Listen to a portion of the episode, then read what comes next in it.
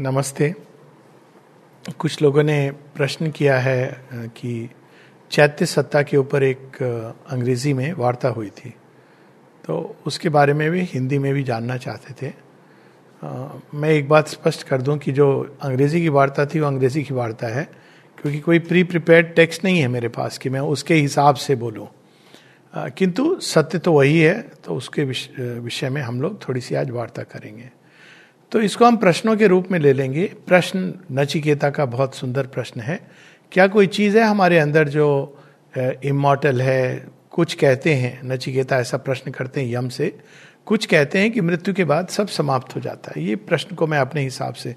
कुछ कहते नहीं, कुछ है जो एक अमृत तत्व का बीज है, वो रहता है। इमोटल है हमारे अंदर। तो इसमें सच क्या है? ऑफकोर्स यम तो पूरा कठोपनिषद उस पर बेस्ड है। पहले प्रश्न करते हैं कि भाई तुम सच में ये जानना चाहते हो? ये देव भी नहीं जानते। बहुत सुंदर उसमें एक कड़ी है कि देवता भी नहीं जानते। तो यहाँ हमको पहली कड़ी मिलती है। पहली कड़ी क्या मिलती है कि देवता भी नहीं जानते। मतलब वो क्यों नहीं जानते हैं देवता? ऐसा क्या रहस्य है मनुष्य के अंदर कि देवता नहीं जानते? वो इसलिए नहीं जानते क्योंकि देवता, देवताओं का जो जगत है उसको टाइपल वर्ल्ड कहा गया है शेरविंद की परिभाषा में। यानी उन, वो देव लोग और दानव लोग और बीच के उनके बहुत सारे ऐसे लोग हैं जो पृथ्वी लोक से अलग हैं, किंतु इन लोगों में विकास का विधान नहीं है। इसलिए वहाँ के जीवों को स्कूल नहीं जाना पड़ता, क्योंकि प्रगति नहीं, वो जैसे हैं, वैसे हैं। अब वो पावरफुल हैं, कई हैं, देव, दैत्य भी कई ऐसे हैं जो मनुष्यों से कहीं अधिक पावरफुल हैं। लेकिन वो बस वहीं पर हैं, जहाँ पर उस लोक के बैंडविथ में काम करते हैं। लेकिन मनुष्य के अंदर विकास की संभावना है, इसीलिए मनुष्य के अंदर प्रगति की चाह है। देवताओं को अगर प्रगति लेनी है, ये भी हमारे शास्त्रों में तो उनको मनुष्य का देह धारण करना पड़ता है। क्योंकि मनुष्य के अंदर एक ऐसी चिप डाली हुई है भगवान ने, एक ऐसा तत्व डाला है अपना ही एक अंश, जो अपने आप उसके अंदर एक विकास की ना केवल संभावना, एक चाह है, उत्कंठा है, एक, आकांक्षा, एक प्यास है। और वो प्यास कहाँ जाके बुझती है? क्योंकि वो भगवान का ही एक अंश है, भगवान के साथ एक होकर, तभी उसकी वो प्यास बुझती है। और सारी कहानी हमारी इस प्यास के जगने से लेकर उसकी परिपूर्ति तक की कहानी है, इस प्रकार से हम कह सकते हैं।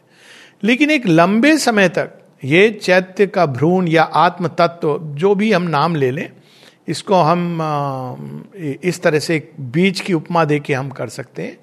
कि बीज के अंदर अगर हम देखें तो क्या है? अगर कोई कोई कह सकता है बीज के अंदर पूरा वृक्ष है।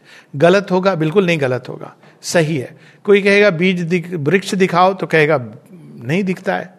तो कैसे दिखेगा? ये बीज जैसे जैसे बड़ा होगा तो दिखेगा। तो ये उसके कोर में, अदृश्य रूप में, अप्रत्यक्ष रूप में ईश्वर विद्यमान है। कण कण के अंदर वैसे ही ईश्वर अप्रत्यक्ष रूप में, अदृश्य रूप में विद्यमान है। तो वो क्या कर रहे हैं? जैसे कि वो बीज के अंदर कोई चीज़ है जो बीज को ड्राइव कर रही है वृक्ष बनने के लिए। शेरविंद एक शब्द यूज़ करते हैं रियल आइडिया वो कहाँ से आया है? वो सीधा सुपर माइंड से, यानी जो क्रिएटर की चेतना से ही क्रिएटर की चेतना का ही वो एस्पेक्ट है जो हर चीज़ को उसकी नियत नियति की ओर ले जा रहा है। तो वो रियल आइडिया जो पुश कर रहा है। एक ऐसा ऐसी बात है जो जो जीव वैज्ञानिक है वो भी नहीं समझ पाते कि क्यों ऐसा है कि जीन्स का संयोजन क्यों क्लिक हो जाती है ऑन क्यों ऑफ़ हो जाती है, उनके अंदर चेंजेस क्यों आते हैं? ये बहुत जटिल विषय है, लेकिन उसके पीछे कोई चीज़ है जो जीन को ड्राइव करती है। तो हम लोग तो कहावत जानते हैं कि बोए पेड़ बबूल का तो आम कहाँ से हुए? क्योंकि हर चीज़ के अंदर वो चीज़ है जो उसको पुश कर रही है। तो भगवान एक अदृश्य, अप्रत्यक्ष रूप में, लेकिन एक शक्ति के रूप में वो विद्यमान है। एक ज्ञान के रूप में विद्यमान है। तो ज्ञान का स्वरूप उनको उस चीज़ को उस दिशा में पुश कर रहा है। धकेल रहा है या उसको प्रकट करने के लिए बाध्य कर रहा है। और वही उनकी शक्ति उसको वो ऊर्जा दे रही है, जिसके माध्यम से वो बीज वृक्ष बनेगा। तो ये तो हो गई एक अदृश्य, अप्रत्यक्ष ईश्वर जो हर कण में विद्यमान है। फिर दूसरी बात आती है कि बीज का जो सबसे गहरा भाग है, उसको अंग्रेज़ी में एक तो है एंडोस्पर्म बाहर का एक और कोट है। एनी उसका सबसे जो अंदर का पार्ट है, वो भाग है जिसके अंदर वो पूरा ब्लूप्रिंट रखा हुआ है वृक्ष का। अब वो ब्लूप्रिंट हम कह सकते हैं कि मटेरियल ब्लूप्रिंट है। उसी तरह हमारे अंदर एक भाग है, ईश्वरीय भाग, जिसके अंदर पूरा ब्लूप्रिंट रखा है ईश्वर की पूरी संभावना लेकर। उसको चैत्य स्फुलिंग कहा जाता है आत्म तत्व तो आत्म तत्व ऐसे नहीं है कि बस घूम रहा है। आत्म तत्व धीरे धीरे धीरे धीरे अगर हम प्रत्येक जीवन काल को एक वर्ष के रूप में ले लें, या अगर पढ़ाई का लें तो एक कक्षा के रूप में ले लें, जो वृक्षों को स्टडी करते हैं, बताते हैं कितने वर्षों से वो दबा हुआ था। तो ऐसा हम समझें कि भाई कितने जन्म वो दबा रहता है, और अभी उसमें कोई प्रकार की सिहरन नहीं आती है। वो एक बेबी इन द वूम की तरह एक लंबे अवधि तक। तो ये ईश उपनिषद बताती कि वो बार बार वो मृत्यु के द्वार से गुजरता हुआ, वो अपने उस स्वरूप को प्राप्त करता है। अविद्या, मृत्युम, तीर्थ, मृत्यु के पार चला जाता है। यानी वो चैतीस फुलिंग हमारे अंदर अविनाशी परमात्मा का अंत है, उसका विनाश नहीं हो सकता। तो लेकिन वो ऐसा प्रतीत होता है कि वो मर गया। और फिर जन्म ले लिया। तो ये बड़ी अद्भुत बात है कि कोई चीज़ है तो फिर वो करता क्या है? वो धीरे धीरे उसके अंदर कुछ हो रही है प्रक्रिया। और वो प्रक्रिया एक लंबे समय तक चलती है। कितने समय तक? तो अगर हम इंडियन ट्रेडिशन का वो ले लें, जिसकी बात हो रही थी, कुछ समय पहले चौरासी लाख योनिया। तो कहा जाता है कि मनुष्य, योनि ऐसी है, जब ये जागना प्रारंभ करता है। लेकिन अगर हम थोड़े ध्यान से देखें, और माता जी हमको बताती हैं कि मनुष्य ही नहीं कुछ एक चौपाए ऐसे हैं एंड हायर एनिमल्स जिनके अंदर हम देखते हैं कि चैत्य का एक जागना प्रारंभ हो गया है और उसका एक छोटा सा प्रमाण भी है। तो अगर हम देखें घोड़े घोड़ा, हाथी स्वान, कुत्ता और कुछ एक हैं जिनके अंदर आप देखेंगे ऐसे भाव, सिंह, जहाँ पर आप लॉयल्टी जैसे वो चैत्य क्वालिटीज क्या होती है? फिडेलिटी लॉयल्टी ये जो, एक, कई क्वालिटीज भाव, जिसके कारण काइंडनेस ये चीज़ें हाँ काइंडनेस और जैसे स्वान के अंदर बहुत अधिक ये होता है फेथफुलनेस तो ये सारी जो क्वालिटीज हैं, ये हम कुछ पशुओं में देखते हैं। तो मनुष्य में भी कुछ बच्चों में ये चीज़ देखने को मिलती है। एक चैत्य का एक, जैसे, अगर हम देखें छोटे बच्चे को ग्यारह बारह साल के पहले एडोलेसेंस में एंटर करने के पहले तो वो या तो एक देह, जो प्राणवंत है, और उस प्राणवंत देह के पीछे एक चैत्य सत्ता है। तो चूँकि प्राण के अन्य हिस्से नहीं आए हैं, मन नहीं आया तो वो वो बिल्कुल स्पष्ट दिखती है। तो उनके अंदर कई ऐसी चीज़ें बच्चे झूठ बोलना स्वाभाविक रूप से नहीं जानते हैं। जैसी वो एडोलेसेंस आती है तो ये सब खेल शुरू हो जाता है। तो पशुओं में हायर एनिमल्स में प्रारंभ हो जाता है। और मुझे लगता है यही शायद एक कारण रहा है कि एक एक्सट्रीम तो यह है कि किसी जीव की हत्या ना करो, क्योंकि सबके अंदर भगवान है। लेकिन एक दूसरी भी एक धारा रही है भारतवर्ष में कि हायर जो जीव है गाय बहुत प्रोमिनेंटली उसके अंदर देखिए ममत्व तो कैसा है। अगर आप लोग अब बताते भी हैं कि गाय को थेरेप्यूटिक होती है, गाय को केवल एम्ब्रेस करना। तो ये जो, ये ममत्व का जो भाव है, ये सारी चीज़ें हायर एनिमल्स में आती है। वो क्यों आती? क्योंकि चैतीस फुलिंग जाग रहा है। तो ये हायर एनिमल्स में जागना प्रारंभ हो जाता है। लेकिन फिर भी वो बहुत अधिक वो अंधकार के घेरे में ही है। तो वो जागता तो है, लेकिन एक्टिवली अपने को एक्सप्रेस नहीं कर पाता। क्यों नहीं? क्योंकि उसके इंस्ट्रूमेंट नहीं है। तो यहाँ हमको दो चीज़ें समझनी है। एक जो जो अंदर में जो चैत्य स्फुलिंग है या अंतरात्मा है और दूसरा इंस्ट्रूमेंट ऑफ़ एक्सप्रेशन तो इंस्ट्रूमेंट ऑफ़ एक्सप्रेशन कैसे हम समझे कि बीच के अंदर कुछ हो रही है, प्रकंपन हो रहा है कुछ कुछ हो रहा है, लेकिन ना फूल निकल रहे हैं, ना फल निकल रहे हैं, ना वृक्ष की जो डालियाँ हैं वो आ रही हैं, पत्ते नहीं हैं, क्योंकि ये सारे इंस्ट्रूमेंट ऑफ़ एक्सप्रेशन है जिनके द्वारा बीच के अंदर का सौंदर्य, उसके अंदर जो अभिप्सा ये सब प्रकट होगा। तो ये एक हायर एनिमल्स में और ये संभव है डॉल्फिन्स में, जो मैम मैमल्स हैं, जिनको हम मैमल्स कहते हैं तो उनके अंदर ये चीज़ दिखाई देती वेल भी मैमल का एक स्वरूप ही है। तो उनके अंदर ये चैत्य का एक जागना प्रारंभ दिखाई देता है। उसके बाद जब मानव जन्म होता है तो ये एक लंबे समय तक मानव जन्म और पशु जन्म बड़े मतलब जिसको कहते हैं ना इंटरफेस ऐसी है कि अब देखते हैं हम लोग आश्रम है, उसके बाहर में बहुत से लोग कुछ लोग हैं जो अंदर जा रहे हैं कि भाई हमको दर्शन करने, कुछ हैं जो बाहर सेल्फी लेने में व्यस्त हैं। तो इट्स नॉट अबाउट गुड और बैड या किसी के कोई जजमेंटल नहीं होना है। लेकिन ये कि एक लंबे समय तक मानव जीवन में भी वो एक लगभग पशु की चेतना से जुड़ा हुआ रहता है। क्योंकि चेतना का जो उन्नयन है, चेतना का जो प्रकटन है, वो धीरे धीरे होता है। क्यों? क्योंकि जैसे जैसे चेतना का स्तर बढ़ेगा, वैसे ही देह का और मन का और प्राण को भी तैयार होना है। अगर नहीं तैयार होंगे तो जैसे एक दूसरी क्लास के बच्चे को या किंडर गार्डन में आपने उसको पीएचडी लेवल का ज्ञान दे दिया तो वो एक अलग प्रकार का असंतुलन हो जाएगा। तो एक लंबे समय तक अब वो दो जन्म हो सकते हैं, तीन जन्म हो सकते हैं। प्रारंभिक जन्म जैसे एस्किमो का हुआ या बहुत प्रिमिटिव उसमें हुआ। तो वो डेवलप नहीं होता है, वो होता है सबके अंदर अंतरात्मा, लेकिन वो एक दबी हुई है। उसी समय हम लोग देखते हैं, एक पहचान होती है कि अंतरात्मा दबी हुई है। व्यक्ति बहुत क्रूर होता है, बहुत स्वार्थी होता है। वो किसी और के बारे में कुछ सोच नहीं सकता है। वो स्वयं को भी पीड़ा देगा, दूसरों को भी पीड़ा देगा। लेकिन धीरे धीरे जैसे चैत्य डेवलप होता है तो उसके अंदर से प्रेम ये कुछ लक्षण होते हैं, प्रेम की चाह या प्रेम प्रकट होने लगता है, सत्य के प्रति उसका आकर्षण होने लगता है, शुभ, गुड, सत्यम, शिवम, सुंदरम, इसके प्रति वो आकर्षित होने लगता है, हर चीज़ के अंदर। तो अब नेक्स्ट लेवल क्या आता है? ये अंतरात्मा के विकास का, जब वो धीरे धीरे जागने लगती है और ये जो अंदर में बीच का जो सबसे अंदरूनी भाग है, अब ये प्रभाव डालता है किस पर? जो एंडो प्लाज्म जो उसका बाहरी चीज़ है। अब बाहरी जो लेयर है, वही फिर डेवलप करेगा वृक्ष के रूप में। तो अब देखिए, दो चीज़ें हैं। एक है एकदम अंदर का भाग, एक है बीच का भाग। और वो कैसे डेवलप करेगा, उसको बांधा किस चीज़ ने? बाहरी क्रस्ट, जिसको कहते हैं बीच का सबसे बाहरी भाग। अब ये जो आउटर क्रस्ट है, इसको जब ये तैयार हो गया तो ये क्या करता है? अंदर से ज़ोर मारता है। तो ज़ोर मारता है तो ये बाहर की जो क्रस्ट है, वो धरती में दबी दबी, अब तक वो धरती में दबा है, लेकिन वो प्रेशर के कारण वो धीरे धीरे गलनी शुरू हो जाती है। और गलनी शुरू होती है तो एक और नीचे रूट्स जाते हैं और दूसरी ओर ऊपर में डेवलपमेंट शुरू होता है। तो हम लोगों की भी जो आउटर मोस्ट क्रस्ट है, जिसको हम समझते हैं हम हैं, वो ईगो सेल्फ है। ईगो सेल्फ और अहंकार में एक अंतर है। अहम भाव अहम भाव है पृथकत्व का भाव है। मैं अलग हूँ, ये अलग है, उससे क्या चीज़ जन्म लेती है? अज्ञान। तो अज्ञान कैसे ऑपरेट करता है? जब हम अहम भाव में रहते हैं, कामनाओं के द्वारा। ये उसके पास है, मेरे पास होनी चाहिए। ये मेरे पास नहीं है, उसके पास भी नहीं होनी चाहिए। इस तरह से अहम भाव ऑपरेट करता है, जिसमें नाना प्रकार के दुर्गुण जलसी इत्यादि ये सब आते हैं। फिर यही अहम भाव जब डेवलप होता है तो एक सात्विक भाव में प्रवेश करता है। मेरे पास ये चीज़ अच्छी है, दूसरे के पास भी होनी चाहिए। तो इस प्रकार से धीरे धीरे ये अहम भाव धीरे धीरे गलने लगता है।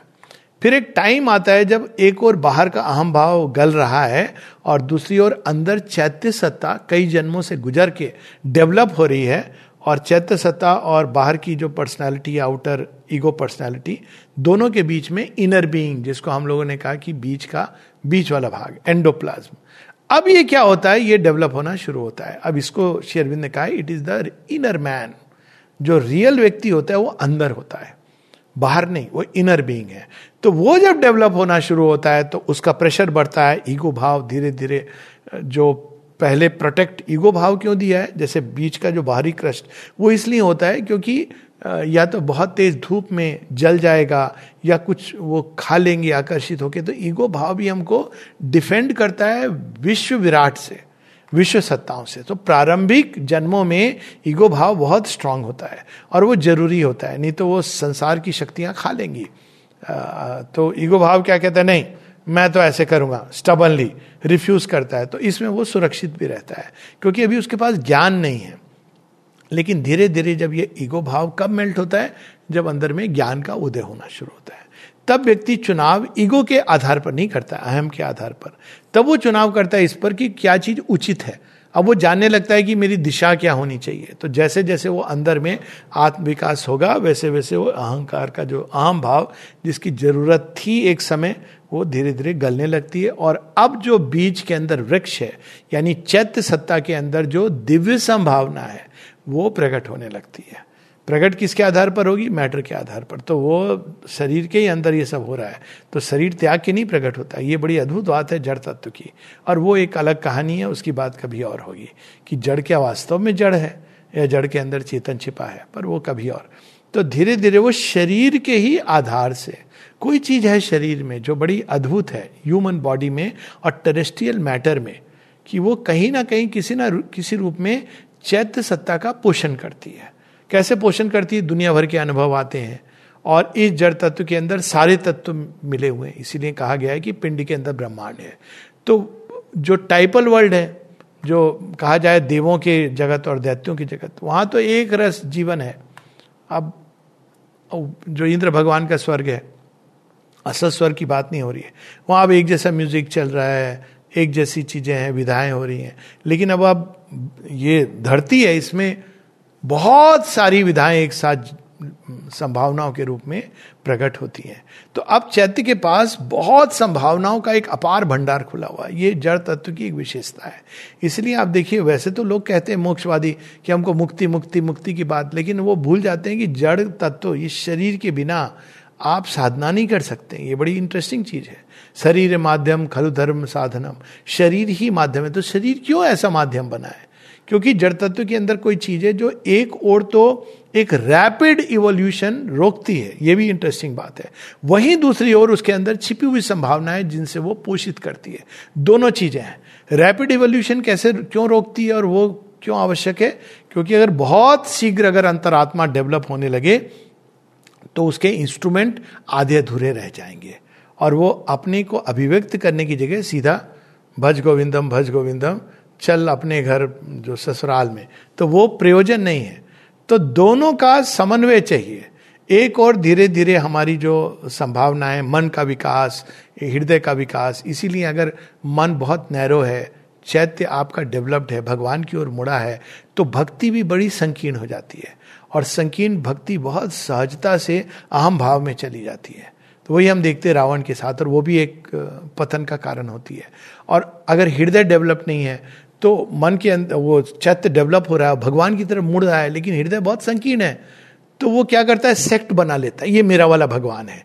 ये सबसे बड़ा है, सबसे बढ़िया है। तुम्हारा भल वाला भगवान अच्छा नहीं, क्योंकि वो एक संकीर्ण ग्रुप में स्वयं को सीमित कर देता है। उसी तरह अगर प्राण भी स्ट्रांग नहीं है और चैत्य डेवलप हो रहा है तो वो टूट जाता है प्राण, बिखर जाता है।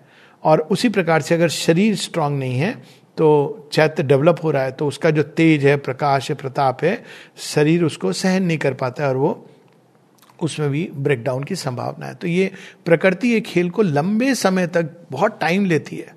धीमी आँच पर पकने वाले लोग हैं हम लोग। तो लेकिन एक समय आता है जब चैत्य सत्ता तैयार हो रही है। तब वो चैत्य स्फुलिंग, चैत्य सत्ता, ये दो अलग वर्ड है। चैत्य स्फुलिंग मतलब बीज के अंदर वृक्ष की संभावना। और चैत्य सत्ता, अब वो बीज अपनी परिसमाप्ति पर चला गया है। वृक्ष निकला है। अब वृक्ष के अंदर ऋतुओं के साथ परिवर्तन होंगे। लेकिन अब बीज ने अपना काम कर दिया तो चैत्य सत्ता जब पूरी तरह विकसित हो जाती है, उसके अंदर जो जो दिव्य संभावनाएँ थी, वो प्रकट हो जाती है। अब वो क्या है? केवल वो इंस्ट्रूमेंट का डेवलपमेंट होना है, या फिर वो बाहर जा सकती है, वो एक दूसरी बात है। किंतु चैत्य सत्ता, चैत्य स्फुलिंग का संपूर्ण विकास चैत्य सत्ता है। चैत्य स्फुलिंग इज़ इक्वेलेंट टू अंतरात्मा। सबके अंदर वो जो आत्म तत्व है। तो जीवात्मा क्या है?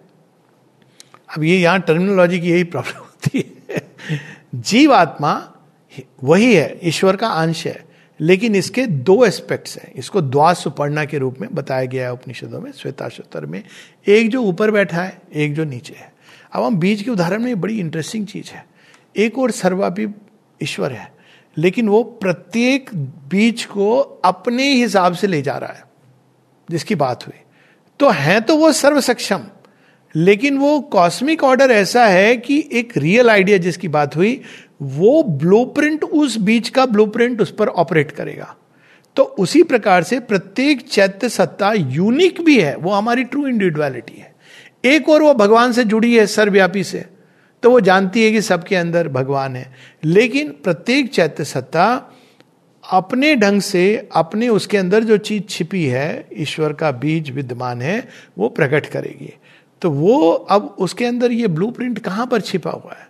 वो ब्लूप्रिंट जीवात्मा के पास रियल आइडिया सुपर माइंड से सुपर माइंड के अंदर, ये अपने ब्लूप्रिंट के साथ देश काल की सीमा के परे वो भगवान के पास वो जीवात्मा का वह स्वरूप है जहाँ वो अपने ओरिजिनल स्वरूप में, जिस रूप में उसको जाना है। और ये बड़ी इंटरेस्टिंग फुल प्रूफ टेक्निक है मेथड है भगवान का। क्योंकि वो वहाँ पर है, वो खींच रहा है आपको। आप कितनी भी कोशिश करो अल्टीमेटली आप उसी दिशा में जाओगे। क्योंकि वो जीवात्मा का जो ओरिजिनल जो उसको बनना है, वो ब्लूप्रिंट लेके बैठा हुआ है वहाँ। शेयरविंद जो टर्मिनोलॉजी इसको देते हैं, वो क्या है? सेंट्रल बीइंग ये टर्मिनोलॉजी आपको कहीं नहीं मिलेगी। आप हिंदी में केंद्रीय सत्ता, वो ट्रांसलेशन है। परंतु वही हमारा सच्चा केंद्र है जो देश काल के परे है। किंतु उसी जीवात्मा का एक अंश हमारे अंदर चैत्य, स्फुलिंग या अंतरात्मा के रूप में है। तो अब हम ऐसे देखें कि जीवात्मा के दो एस्पेक्ट हैं। एक जो मृत्यु के द्वार से निकलता है, जन्म लेता है। लेकिन प्रत्येक मृत्यु जन्म में वो थोड़ा थोड़ा थोड़ा जाग रहा है। जैसे एक बच्चा है, पहले भ्रूण के अंदर डेवलप हो रहा है, फिर बाहर आता है तो भी एक लंबे समय तक वो डेवलप हो रहा है। तो वैसे वो धीरे धीरे धीरे चैतस्फुलिंग जाग रहा है। उसकी क्या दिशा होगी? एक लेवल पर पूर्व निर्धारित है। और दूसरे लेवल पर उसको adventure of time and space से गुजरना है। एक लेवल पर हम कह सकते हैं कि बीज के अंदर ही तो वृक्ष निकलेगा। बहुत अच्छी बात है। लेकिन उस बीज और वृक्ष के बीच में बहुत सारी चीज़ें हो सकती हैं। क्या हो सकती है कि भाई, बकरी खा गई? अब वो बीज तो गड़ा है, वो निकलेगा फिर से। सूखा पड़ गया, एक लंबे समय तक पड़ा रहा। लेकिन चैत्य का बीज तो अविनाशी है, वो खत्म नहीं होता है। लेकिन वो एडवेंचर है, और ये एडवेंचर के पीछे भी एक अपनी कहानी है, पर उसको अभी हम लोग रहने दें। तो इस प्रकार से द्वार से मृत्यु के, द्वार से गुजरते हुए तो मृत्यु कोई डरने वाली चीज़ नहीं है, वो एक विकास का विधान है। मृत्यु कोई वर्ण करने वाली भी चीज़ भी नहीं है, क्योंकि अच्छा हो कि अगर ये विकास बिना मृत्यु के द्वार से गुजरे हुए है लेकिन उससे गुजरना पड़ता है। क्यों? क्योंकि चैत फुलिंग तो डेवलप होता है, लेकिन हमारा वो कॉन्स्टेंट प्रोग्रेस करता है। आपके बुढ़ापे में भी यदि कोई चीज़ नहीं समाप्त होती है, वो है अगर एस्पिरेशन जाग जाए। आप कितने भी हो गए हो, वो एस्पिरेशन चलती रहेगी। उसी प्रकार से मन के अंदर भी ये संभावना है कि मन विकसित होता रहे। आजकल ये हम देखते हैं कि बूढ़े बूढ़े लोग व्हाट्सएप सीख रहे हैं। बूढ़ा is not a good word लेकिन मन विकसित हो सकता है, नई चीज़ें वो जान रहे हैं। लेकिन जो हमारे हृदय और प्राण तत्व है, इसके लिए विस्तार लाना बड़ा मुश्किल होता है, और शरीर के लिए भी। इसलिए मृत्यु के द्वार से जाना पड़ता है। मेनली शरीर। शरीर उस चैत्य की विकास को और मन की गति को नहीं फॉलो कर पाते हैं। तो इट्स लाइक like कि आप जैसे जैसे आप समझिए, अभी शरीर को एक वाहन के रूप में ले लीजिए, और चैत्य वो है, अंतरात्मा जो बैठी हुई है, मन जो बुद्धि है, जो है बेस्ट पार्ट है, वो ड्राइवर है। तो अब वो जो चैत्य वो कहता है, नहीं, अब तो मुझे हिमालय पर्वत चढ़ना है। अब वो गाड़ी चला रहा है, वो जो ड्राइवर अब वो कोशिश करता है, फिर कहता है, भैया, ये हिमालय के लिए नहीं बनी है। तो क्या करेंगे आप? गाड़ी को छोड़ेंगे। फिर आप ऐसी गाड़ी लेंगे जो आपको लेह लद्दाख की ट्रेन से भी चली जाए। ऐसी गाड़ियाँ होती हैं। मैं नाम नहीं लूँगा because I am not into advertising पर वो, फिर अगर कोई बोले, नहीं, हिमालय तक तो हम आगे, अब हमको ना एकदम वो मुझे यहाँ से सूर्य दिख रहा है, वहाँ जाना है। तो आप आप नया यान लेंगे। तो शरीर एक यान है। जैसे जैसे आपकी अभीपसा बढ़ती है वैसे वैसे आपको नए यान की ज़रूरत होती है। कई बार अभीपसा बड़ी प्रबल होती है और शरीर एकदम साथ नहीं देता है। तो उसमें भी कभी कभी कहते हैं ना, गॉड जिनको बहुत प्यार करता है, उनको जल्दी बुला लेता है। ये नहीं कि हर अर्ली इज़ लाइक दैट लेकिन ये भी एक संभावना जुड़ी होती है। तो ये खेल इसीलिए बाहर से देख के नहीं समझ आता है शेयरविंद ने इस पर एक पत्र लिखा है, जब एक बहुत सुंदर उमा बोस नाम की गायिका थी 21 साल की उम्र में मर गई। और दिलीप कुमार रॉय ने प्रश्न किया कि why did such a fine flower fade away so soon तो बताते हैं कि वो सात्विक विकास इतना चरम सीमा पर पहुँच गया था कि अब इस शरीर में ये और नहीं संभव था। उसका रिवर्स भी होता है, ऐसा भी नहीं है। कई बार होता है कि तो हम बाहरी आयु से अंदर की बात नहीं जान सकते, क्योंकि चैत्य को क्या है? वो नया शरीर लेके आएगा। तो ना हमको मृत्यु की कामना करनी चाहिए, ना हमको मृत्यु से भयभीत होना चाहिए। ये चैत्य सत्ता के स्पर्श होते ही ये अपने आप अंदर में हमारे, क्या कहा जाए डीएनए में आ जाता है कि हम, मृत्यु कुछ नहीं है। It it comes sense of secret immortality तो अब ये चैत्य सत्ता विकसित होती हुई कई जन्मों में फिर धीरे धीरे, अब अब देखिए ये खेल दो लेवल पे चलता है। अब प्रेम चैत्य सत्ता के अंदर जागा। वो प्रेम किसके लिए? ईश्वर के लिए। और ईश्वरीय तत्व के लिए। मतलब वो संसार में कैसे प्रकट होगा जब चैत्य सत्ता पूरी डेवलप हो गई? वो ऐसे प्रकट होगा कि जहाँ भी वो ईश्वरीय तत्व को देखेगा। इसलिए इसको कहा गया है कि it is the eater of the honey in the lotus आपका शत्रु भी है। लेकिन उसके अंदर वो देखेगा कि एक बड़ी सुंदर कोई चीज़ है। जेनरोसिटी है, मान लीजिए। तो आप उसको अप्रिशिएट करोगे। क्यों? क्योंकि वो चैत्य सत्ता ईश्वरीय तत्व से प्रेम करती है। ये चैत्य सत्ता का ये तरीका है। और अल्टीमेटली तो वो ईश्वर से सर्वव्यापी पुरुषोत्तम के पास और आप, और अंत में वो क्या चाहती है? वो पुरुषोत्तम का यंत्र बनना चैनल बनना। ये उसके अंदर ये इनबिल्ट है। क्योंकि वो भगवान को जानती है। लेकिन इस डिग्री ऑफ़ डेवलपमेंट में बहुत समय लगता है, इस विकास में। तो पहले क्या होता है, अब प्रेम अंदर में, चैत्य का प्रेम डेवलप हो रहा है।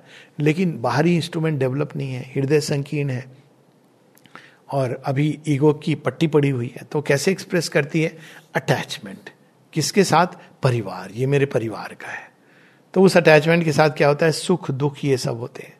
तो अब ऐसे हम देखें तो कई बार लगता है, पता नहीं जो परिवार में बहुत ज़्यादा जुड़े हैं वो ज़्यादा भाग्यशाली या जो मतलब ये ये अंदर की गति बड़ी अलग होती है बाहर की गति से। क्योंकि जो बहुत ज़्यादा जुड़े हैं रमे हुए हैं तो वो तो देखा जाए तो वो तो फंसे हुए हैं एक, एक लेवल पर। लेकिन उस लेवल पर अटैचमेंट के द्वारा ही वो धीरे धीरे अपने आप को। अब वो अटैचमेंट जो ब्लाइंड अटैचमेंट होता है विकास के साथ धीरे धीरे सेंस ऑफ़ ड्यूटी उससे बदलता है कि नहीं ब्लाइंड अटैचमेंट नहीं है। अच्छा ये नहीं कि आप गलत कह रहे हो, गलत कर रहे हो तो मैं चुपचाप सुन लू तो आप देखें कि विद्रोह ये सारी स्टेजेस से गुजरते हैं। उसके बाद में ये दोनों चीज़ें जब चली जाती हैं तो शुद्ध प्रेम। शुद्ध प्रेम जब डेवलप होता है तो हम हर व्यक्ति के अंदर उसका जो बेस्ट पार्ट है, उसको प्यार करते हैं। माता जी एक जगह कहती हैं कि our best friend is he who loves us in the best part but does not want us to be otherwise हर किसी के अंदर एक सुंदर भाग है, हम उसको देखते हैं, उससे प्यार करते हैं। अब कोई ज़रूरी नहीं कि वो देखे, अब भाई उसकी डेवलपमेंट जितनी है ही देखेगा। लेकिन आप देखने लगते हो तो एक पूरी दृष्टि बदलती फिर आप और डेवलपमेंट होता है तो सबके अंदर ईश्वर दिखाई देने लगते हैं।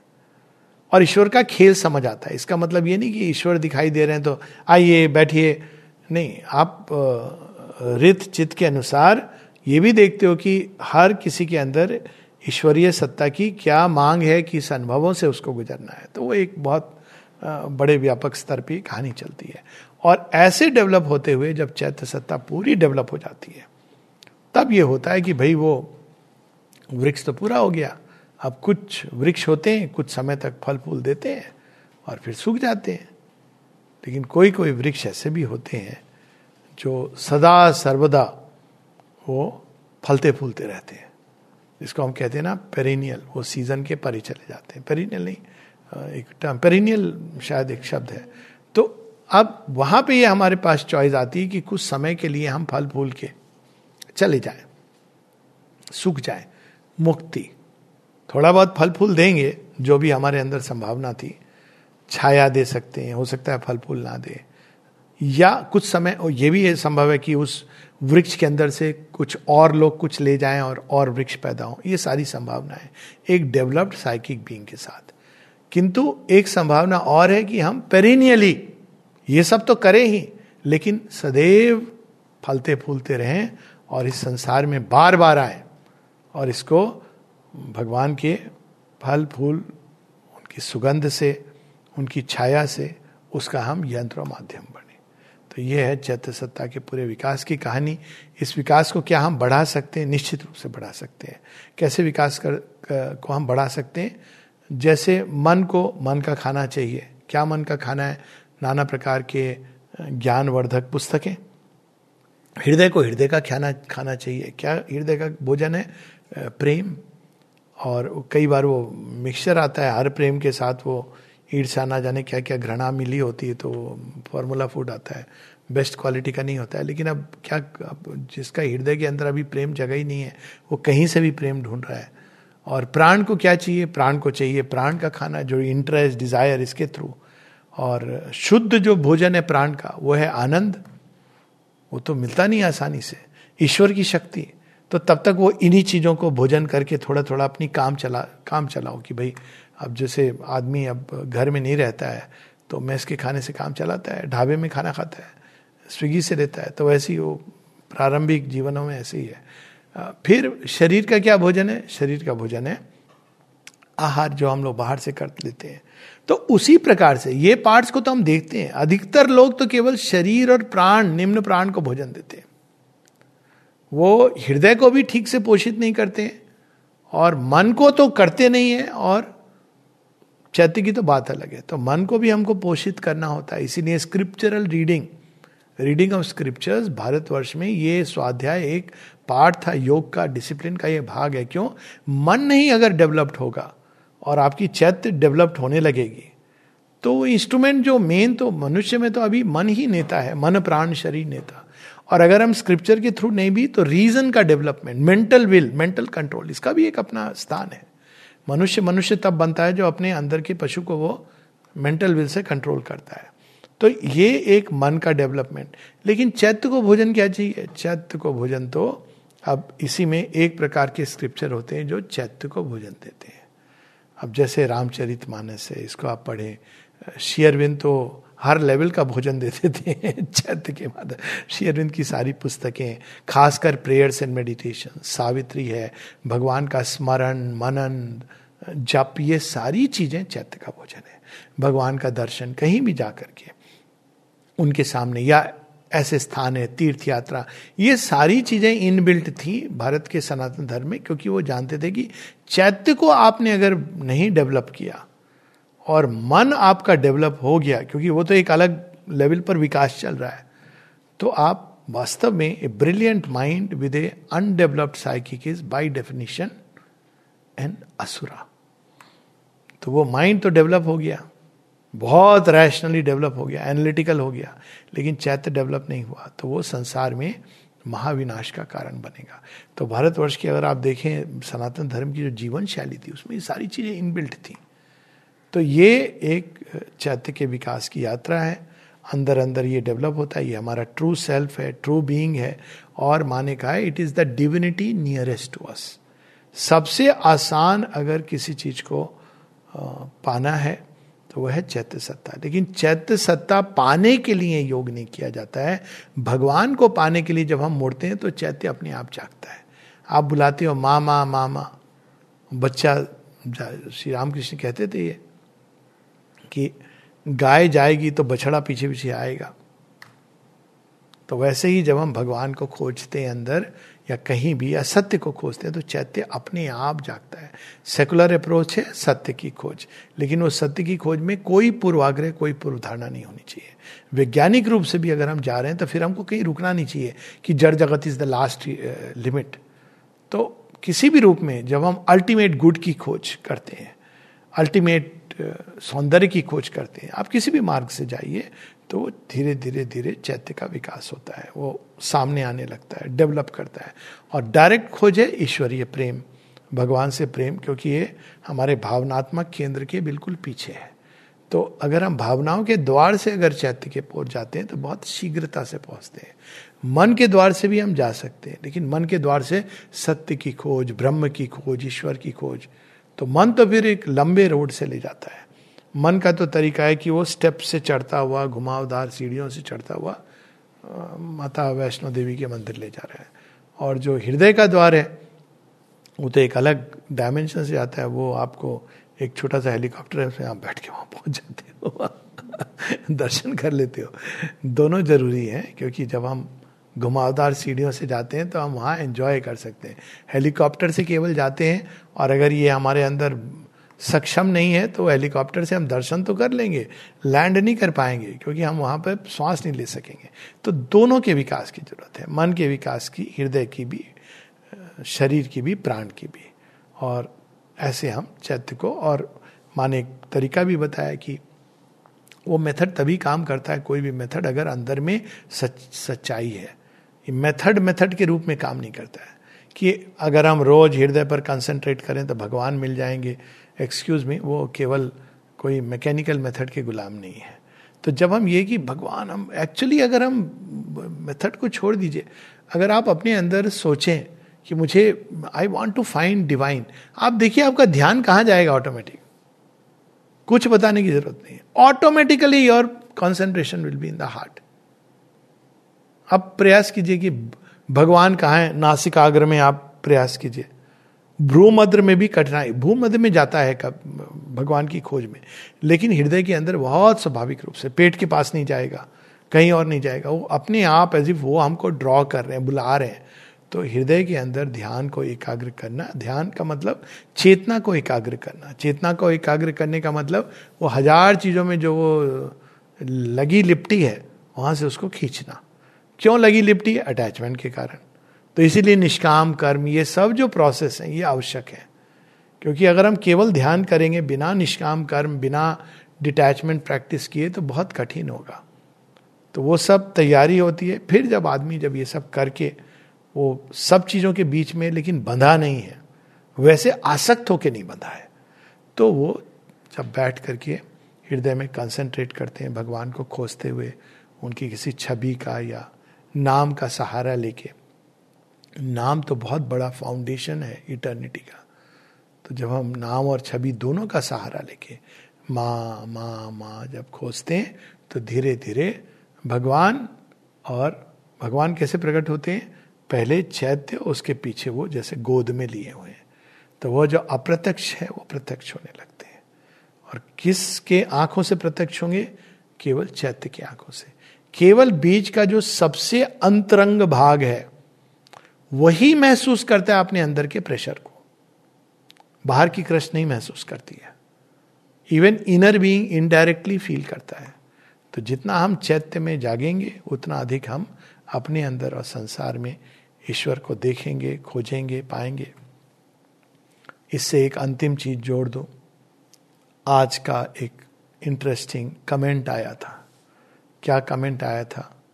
कि सनातन धर्म को नष्ट करना है। मूर्ख। मूर्ख। आत्म तत्व को नष्ट कर सकता है। ये प्रयास दुर्योधन ने किया था। और दुर्योधन सपरिवार, समूल विनाश हो गया। क्यों?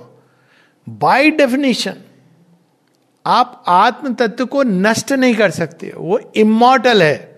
और अगर आपने बाहर से एक मैं एक एक्सट्रीम एग्ज़ाम्पल ले रहा हूँ, कि बाहर से आपने सारे मनुष्यों को नष्ट कर दिया तो भी सनातन धर्म प्रकट हो जाएगा, क्योंकि वो इमोटल सब्सटेंस है। जैसे आपने एक वृक्ष को काट डाला, लेकिन उसका बीज अगर जीवित है तो वो फिर से वृक्ष बन जाएगा। तो सनातन धर्म का जो आधार है, उसकी बाद में कभी टॉक करेंगे, वो वो अविनाशी आत्म तत्व है। उसका विनाश संभव नहीं है।